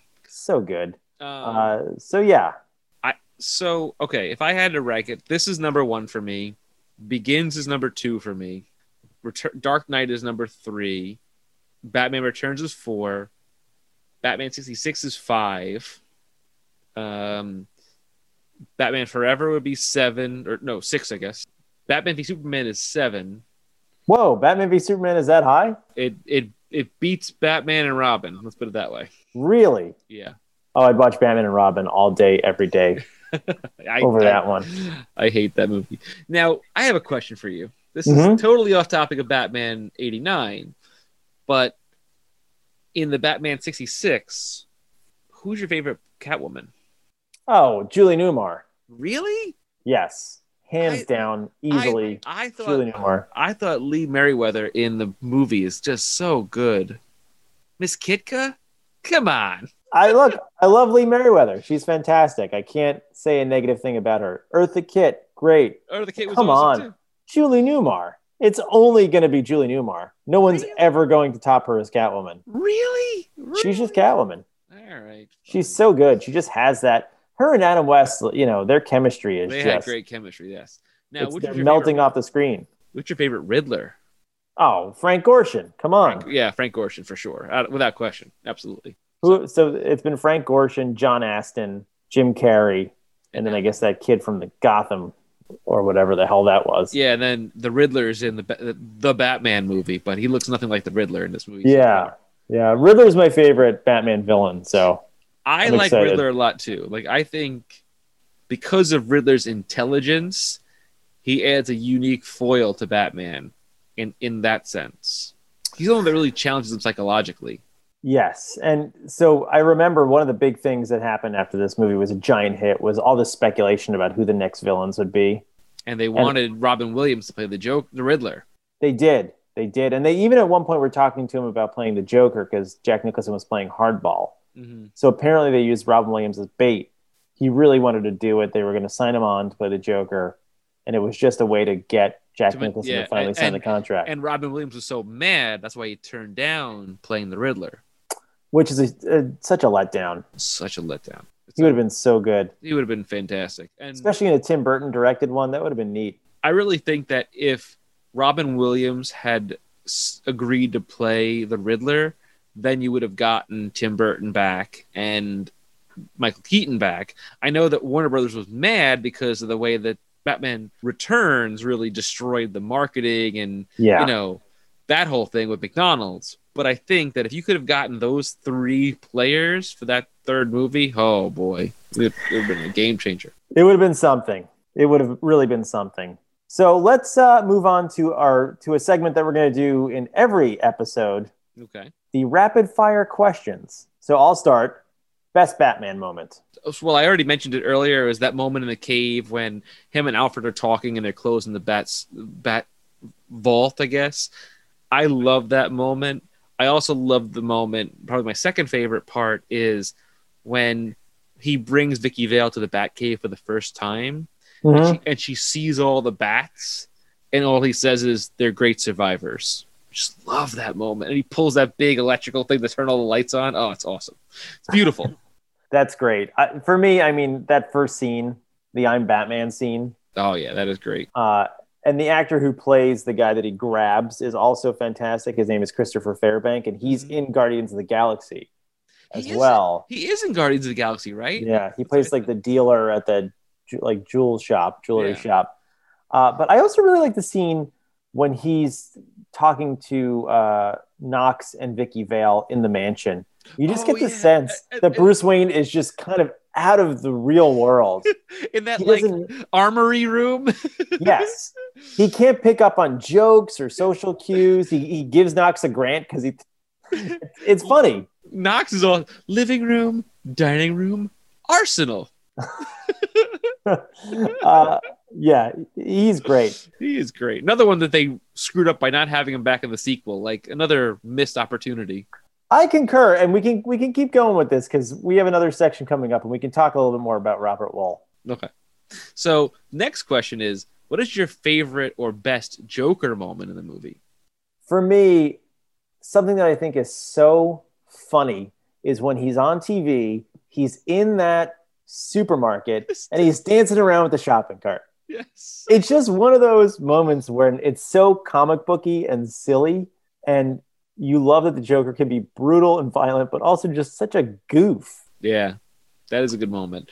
I love that moment, but I also love the first big reveal when he pulls the hat off and he kills Jack Palance. Yes, Oh, it's so good. It's so, it's in the trailer. It's in the yeah, first trailer. It is in the trailer, and I also like uh, the part where what's his girlfriend's name in the movie? What's- Alicia. Alicia. She walks in and he goes, "You'll never believe what happened to me today." I love that moment. She faints. Oh, it's so good. That's a good one. I also really like his scene with Vicki Vale at the uh, at the at the museum. hmm Just how he's like trying to play it like a regular date. Yes. he's destroyed millions of dollars of expensive artwork. Oh God. he's great in that scene.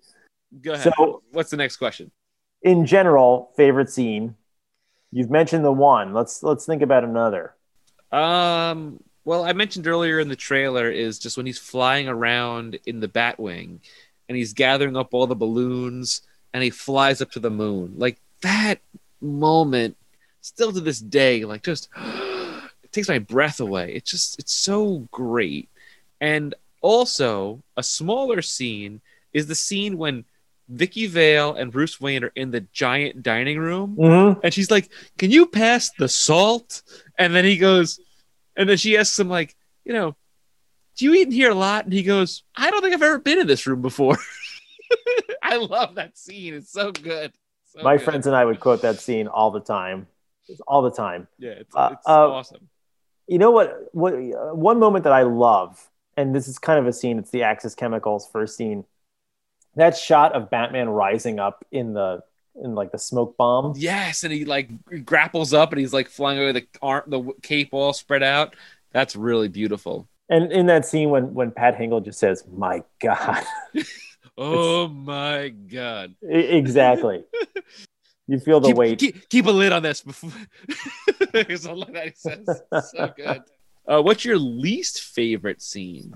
Least favorite scene. I'm gonna have to think about this one. Hmm. It's, it's hard. It's hard because I really do like most of this movie. I would say something that I find a little silly in this movie is Jack Palance. and just the idea, and I, you know, maybe now it makes more sense as I'm older. Just these two old dudes fighting over this young woman, and he's just like sugar plum. you're like, you're 80, You're 80 What do easily. you- and you're acting like sugar plum. Where are you? Ooh, But yeah, and Palance is just he's a lot. he's you know. He, he makes Nicholson look small in He his does, scenes. He does, but he's so great. Come on, he's so great. So yeah, yeah, I Oh. would um, say some of the Palance stuff it pushes it a little bit for me. Least favorite part where Alicia in the museum removes the the mask off her face. Up until probably I was maybe about 15 years old, I used to cover my eyes because I was scared of it. I I closed my eyes in, the theater for that part, and also my mom closed our eyes for the part when the Joker joy buzzed the guy yes. and barbecued him until he was just like a corpse. yeah. Uh, I just felt my mom's hands just like covering my eyes. I think that Alicia scene was on a the trading cards because the trading cards were a huge deal. We had the whole set, Yeah. I didn't have the whole set, but I had a lot of them. I still do somewhere. and we were, you know, we would we just did not want to look at it on the trading card. It's one thing in the movie, but to have a still image of it permanently I in your home, look at it. No way. No way. Still scary. yeah, too much. So, favorite supporting character. Who's your favorite su- supporting character that's not Batman or the Joker? Well, I feel like we're gonna both say Knox. Yeah, I really like I, do- Knox. I, I do like Bob the Joker's goon, but Knox has got to got to steal it for me, especially when like he walks into the newsroom, which is like you know, whatever it's the Gotham Gazette or whatever they Mhm. called it. I forget. I think it was called the Gotham Globe, and uh, and one of the, like the like the co- comic artists hands him like the drawing of a Batman, and he goes. Got to put a little more gore on the fangs, you know. And he walks away. He's like, "What a dick." I'm That- sorry, so- Adam. I gotta put it in there. Gotta put it in there. that was supposed to be Bob Kane in the cameo. Really? Was it supposed Yes, and if you look at the signature, it does say Bob Kane on that drawing. Yeah, it was supposed to be Bob Kane, and he got sick that day. At least that's the story they said.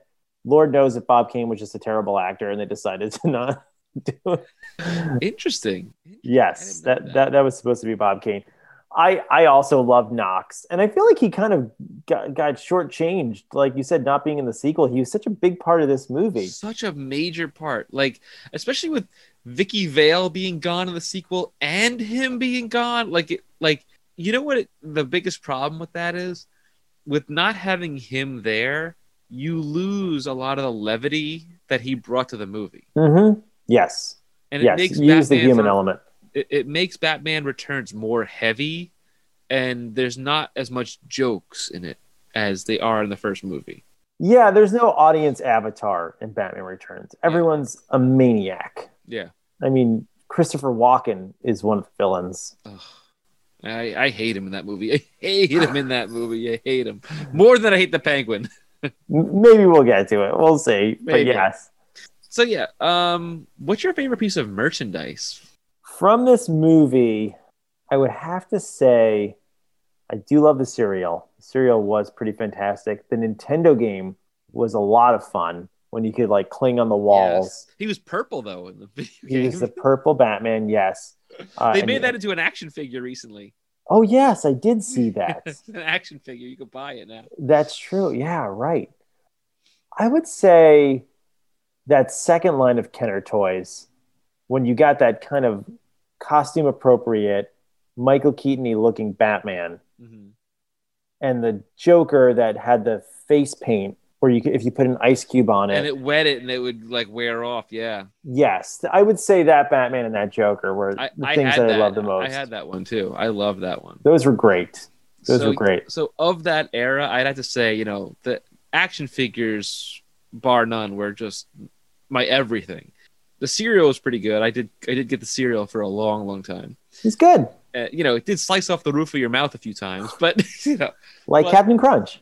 but yeah, and I also have like the Hot Toys Batman, Hot Toys Joker. I don't have the uh, mime Joker because I just didn't need two Jokers, but I do have the from Batman Returns. It's Michael Keaton and the Bat suit So it's it's both figures. They're just not on display. Oh, So I- interesting. So I, have those, and I also have from DC Direct. I have a statue of Batman. It's horrible. It's horrible. I I think it's the worst looking statue I own, but it, but it, but it was the very first one that I ever bought. So that's why I have it on display. so it has some sentimental value. Yeah. And my my buddy Pete Sussy, who was a groomsman in my wedding, he's a 3D animator and designer and all kinds of stuff, but he's also an artist and he's a sculptor and a painter. And he handmade a line of Batman, the Joker, and the Penguin, painted, sculpted, the whole thing that he put into contests in this time. And when we when I got married, he gave them to me. Wow, that's a friend. In your opinion, what is this movie missing, if anything? What is this movie missing? A giant dinosaur in the Batcave. That could be one or a coin, but I guess he hasn't gotten there yet. you I know? know, yeah. But I don't know. What is this movie missing? I, I honestly think this movie is missing payoff for him and Vicki Vale. Mm-hmm. And I also think that it's missing, you know, what's a, a big thing of movies today, and it, it more or less stems from Batman Begins, is the tease for more villains to come. Yeah, yeah. I mean, I kind of like that this is closed off. If you wanted to, you could pretend that there were never any more Batman movies. I would have also liked to see more interactions between him and Commissioner Gordon because there's none of that in this whole movie. They don't they don't have a scene together. I agree, and I think Commissioner Gordon. I love Pat Hingle, but they don't really do. They don't he doesn't get much to do. He doesn't get much to do, and he's also an older gentleman, and you don't see like a chance for there to be a relationship. Apparently, there was a deleted scene where Pat Hingle or young Commissioner Gordon was the officer on the scene of the Wayne family murder, Mhm. much Which- like in Batman Begins, Right. which they kind of repurposed. And there's like a still of a young Bruce Wayne in the newspaper, and that's supposed to be a young Commissioner Gordon with him. Oh But- really? Yeah, and, and then in returns, I mean, Commissioner Gordon's barely in it. Barely in it. He's like a blink and you miss him. the- Yeah, I mean, they give him more to do in Forever and Batman and Robin. for his own detriment, I feel like, unfortunately. Yeah, for for me, this movie is missing Robin. Still, Really? maybe it, maybe it wouldn't have worked in this first one, but give me Robin and Batman Returns. Yeah, I think Give give me a Tim Burton Robin. you know, I, I think especially if they had gone and done so let's see. Returns came out in ninety two. Yes, When did Long Halloween come out? that's a good question. That was later because Dark Victory does Robin, right? Right. Dark Victory does Robin. And does it well. Does it near perfect? Uh when did Dark Victory come out? Ninety six. Oh, yeah, so even then it's too late. I don't know. I, I, I think that especially because of the lack of Knox in Batman Returns, Mhm. have, having a Dick Grayson kid kind of running around might have added a little bit of levity to that story. I, Yeah. I don't I don't think it you know it needed the Robin in this movie because he's still kind of like establishing himself Mhm. and I think it would have taken away from the the journey that he goes on with getting Joker.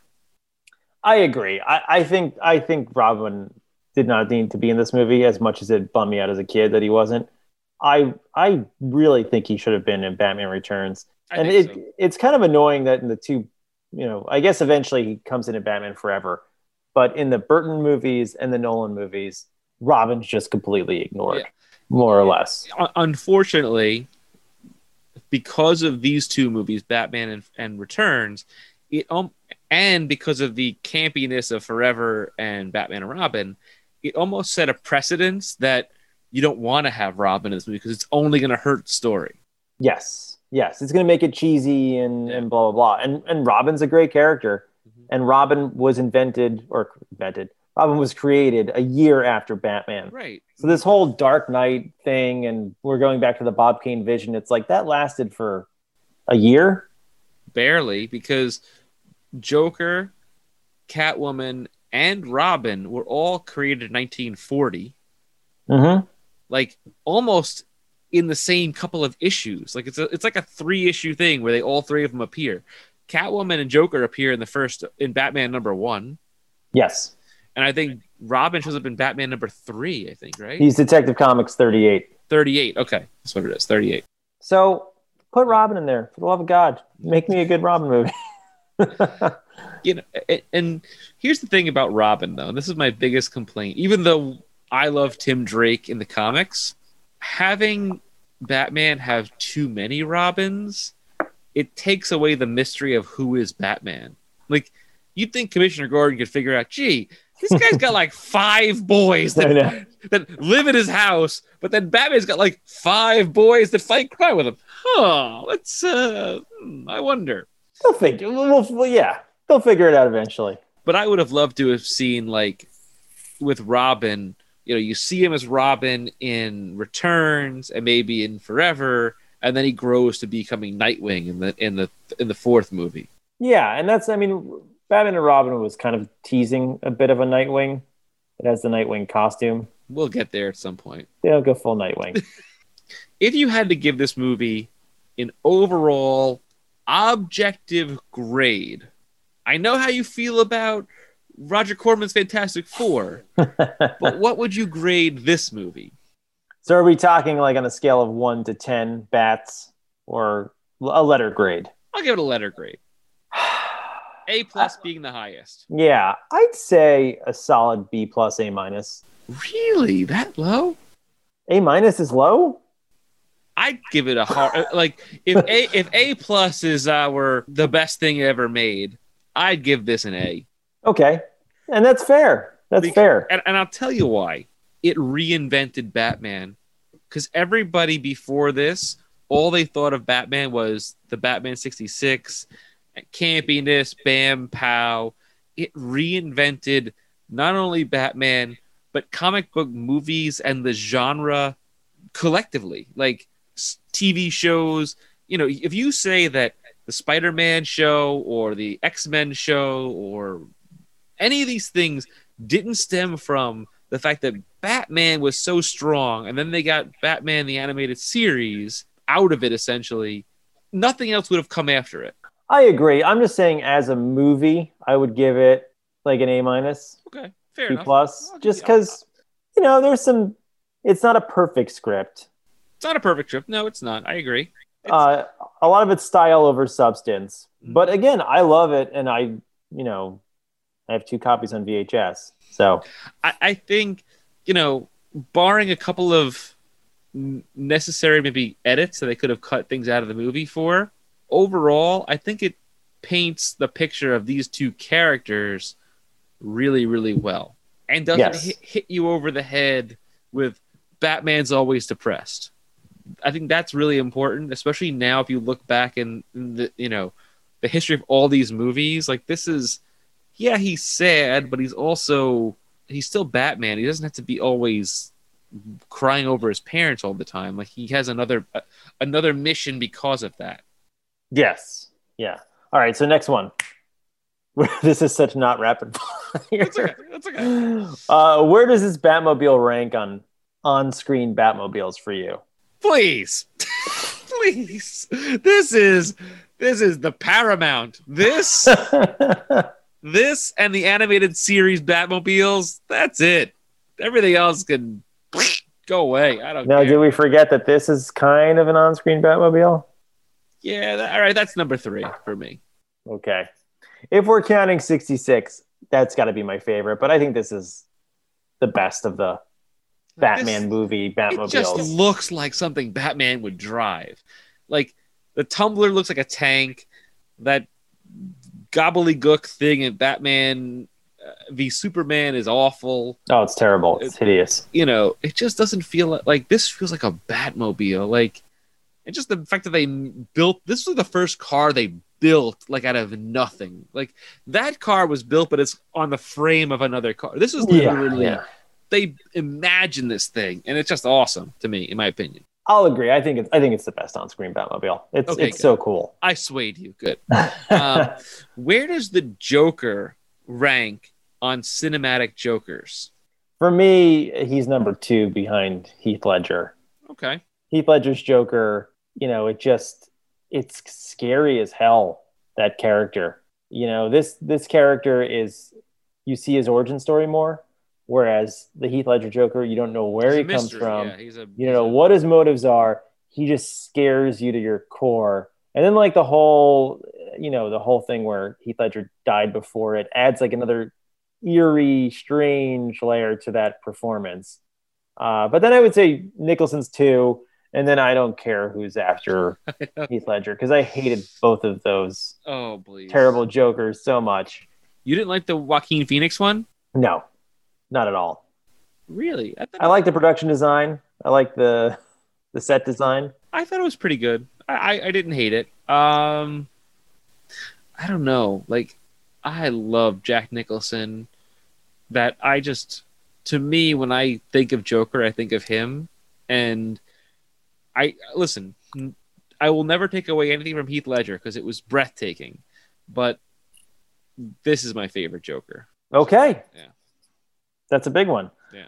So building off that, where does Keaton rank for you on the list of big screen Batman? Batman. Do I really need to answer this question? Come on. He's your number Come one? on. He's number one. Keaton. Okay. Number one. Okay. That's good. Absolutely.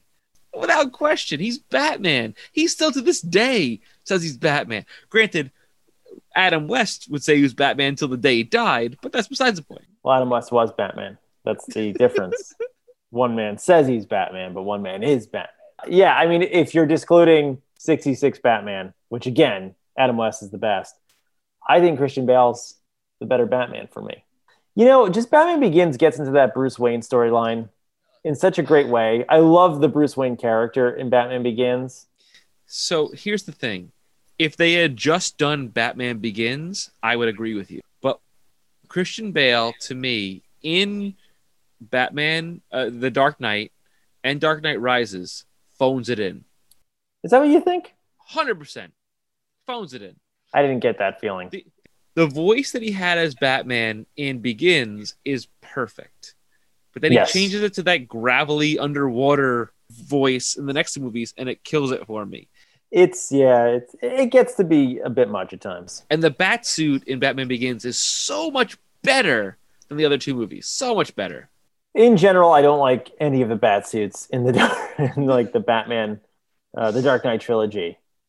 They they never really got it as well as they got it in this one. And even in Batman Returns, when they modify his bat suit, doesn't look as good as the No, first Batman. This is still the best one. And then in Batman Forever, again, doesn't look as good. Batman and Robin by Batman and Robin, it's just over the top. Yeah. Okay. But Sure. yeah, this is the best bat suit. Okay. I would I would just say I really love the Bruce Wayne story in Batman Begins. I do love the Bruce Wayne story of Batman Begins. It is it is the most clear and dis- and succinct uh bat like Bruce Wayne origin, I think. Yes. But wait, there's more. It was announced over the summer that Michael Keaton will be reprising his role as Batman in DC's new The Flash, Flashpoint, whatever you want to call it, movie. In fact, new rumors are that he will be starring in maybe a new Batman Beyond style movie where he mentors either Batgirl, Nightwing, or maybe even Terry McGinnis. Now, let me, before I ask you my question, this was like my rant that I wanted to have. Oh, okay. So, This is the triple F bomb rant. oh man, I'm gonna I'm gonna try so hard not to drop curses for this. Okay. So, like, I love rumor mills and I love watching the YouTube videos of people that post this, post that, yada, yada, yada. Every single day, a YouTuber posts, oh, Keaton's to be the new Batman in the franchise. Affleck's still to be Batman. They don't know what the hell they're talking about. They just post all these things, and it makes me so mad that I want to break my phone because they don't know. I think what's going to happen is this: if this Ezra Miller Flash movie ever gets made, which I Mhm. don't think it will, personally, that's my first thing. Secondly, they've been talking about this being a multiverse film. They've been planning this for so long that they screwed it up because of the fact that you've got Doctor Strange coming out, which is the multiverse of madness. Mhm. the Spider-Man 3 movie, which is also a multiverse story, that they're going to be so late to the game with this movie that it's going to look like they're copying it, even though they were the first one to announce they wanted to do multiverse. But because they're wasting so much time, it's going to feel like it's too late. That's the classic DC movies problem. And I don't think he's going to be Batman per se. I think he's going to be Bruce Wayne as old Bruce Wayne. He might be Batman in the Flashpoint movie a little bit, but I've also heard that Affleck is also going to make an appearance in the Flashpoint movie as well. I think that if if the movie does well, which I don't think it will, they're going to try to spin it off into a Batman Beyond kind of a, a take. Is my theory. That's my feeling. Yeah, I mean, when this news dropped, I, I just like lost my mind. I was so excited. I don't really care about a Flash movie with Ezra. Miller. I I, just care. don't care. I, I don't think- like Justice League. I think Ezra Miller was the worst casting they could have ever done for the Flash, ever. Like he doesn't embody Barry Allen at all, and he's got too much off-screen drama. Mhm. I think it hurts the mythos of that character as well. I want there to be another Michael Keaton Batman movie. Right, I do too. I do. And there's been rumors that with Flashpoint, they're going to bring in all these alternate universe versions of characters. There was talk of a Nicolas Cage Superman making an appearance, which would make me lose my mind with it would be pretty awesome. That'd be If that so happened, cool. if that happened, that'd be so cool. Yeah, look, either way, it, I'm going to see this movie. Right. I, I'm not excited for a Flash movie. I'm going to see it because I want to see Michael Keaton play Batman again. Right. And I wish they would just do a direct sequel to, uh, you know, 1992's Batman Returns. Right. and just do that. Build off that. Have him train someone else.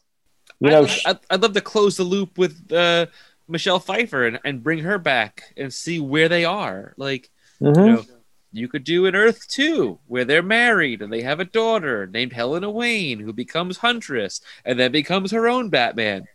Maybe we could do that. I Sure. Don't know. sure. Or you could do Damian Wayne and do another Wayne. You could do Robin style style storyline. Yeah, I, I, that's exciting to me, and I guess we'll see how it goes. Yeah, i- the- if it ever happens. the Ezra Miller thing I'm not pumped about, but hopefully it'll just be the, you know, movie that creates more movies. It's like, you know when they do that with like a lot of franchise movies, I feel like they did it with like Thor the Dark World. They just did that movie to usher in another movie to come after it. Yeah, yeah. It's and that's like DC kind of works backwards. It, it seems they don't. They have no forethought. They don't think about things. Yeah. uh, with their franchises. And now I don't know, like there's the Batman, and then there's the Affleck Batman, and then the Michael Keaton Batman. And it just seems It's hard, hard to keep track of. hard to keep track, and I think people are going to get annoyed by it personally. I guess we'll see. But I am really excited to see Michael Keaton play Batman again. Me too. And especially- Uh, yeah, and especially if they do it like in that kind of universe. Mhm. You know, I want to see the Tim Burton Riddler. Bring him in. yeah. See what his deal was. You have any like final thoughts or anything? I, uh, I, you know, I think this is the perfect movie to kick off this podcast with. Uh, this was the superhero movie of our childhood, uh, as impactful as you know Star Wars was for kids of the '70s. I think Batman was that for kids of the '80s and Right. '90s. So it's good. If you haven't seen it, watch it. If, you, haven't seen it, why are you listening to this podcast? Yeah. Go, go listen to. Um, yeah, no, I, I I agree. This was a, a great movie to start this, you know, podcast on, and this was such a big movie for me, and it's such an important movie to finally talk about that I'm like glad I can sit here and nerd out with you for the last two plus hours and, and talk about this movie. we'll try to pare it down as this goes on. yeah, So this is the first episode in what is the 90s Super Cinema podcast. The remaining episodes will only be available on Patreon. And so as this series kicks off, we're going to go beyond Batman 1989. And in doing so, we're putting the power in your hands. You see, we're planning to go through movies year by year from 1990 through 1999, meaning next month will be 1990, the following month will be 1991, and so on and so forth but we're going to let you, the audience, decide what movies we watch based on our Twitter polls. So next month we're going to do 1990, and our three choices are Teenage Mutant Ninja Turtles, Captain America, or The Death of the Incredible Hulk. Michael, any favorites there?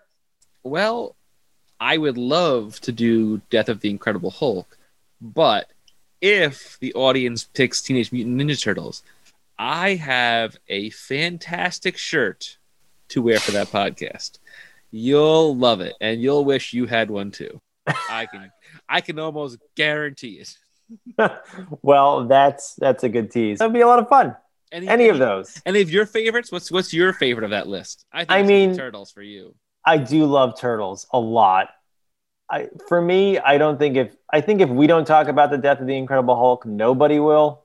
So maybe maybe that if if you're an obscure superhero movie person. If we can find it. I mean, I'm sure he has it on VHS. DVD. I, I have it on DVD. Do you really? yes. DVD? I've got a the incredible. A, a, bootleg or like a legit? No, a legit man.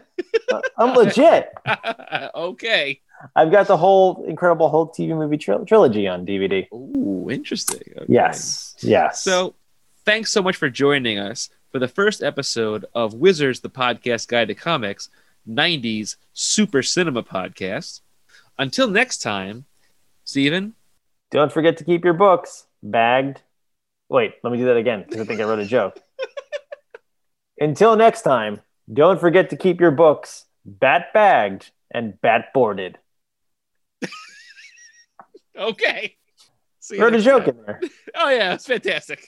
Joke. It's a joke. It's a joke. I'm just joking.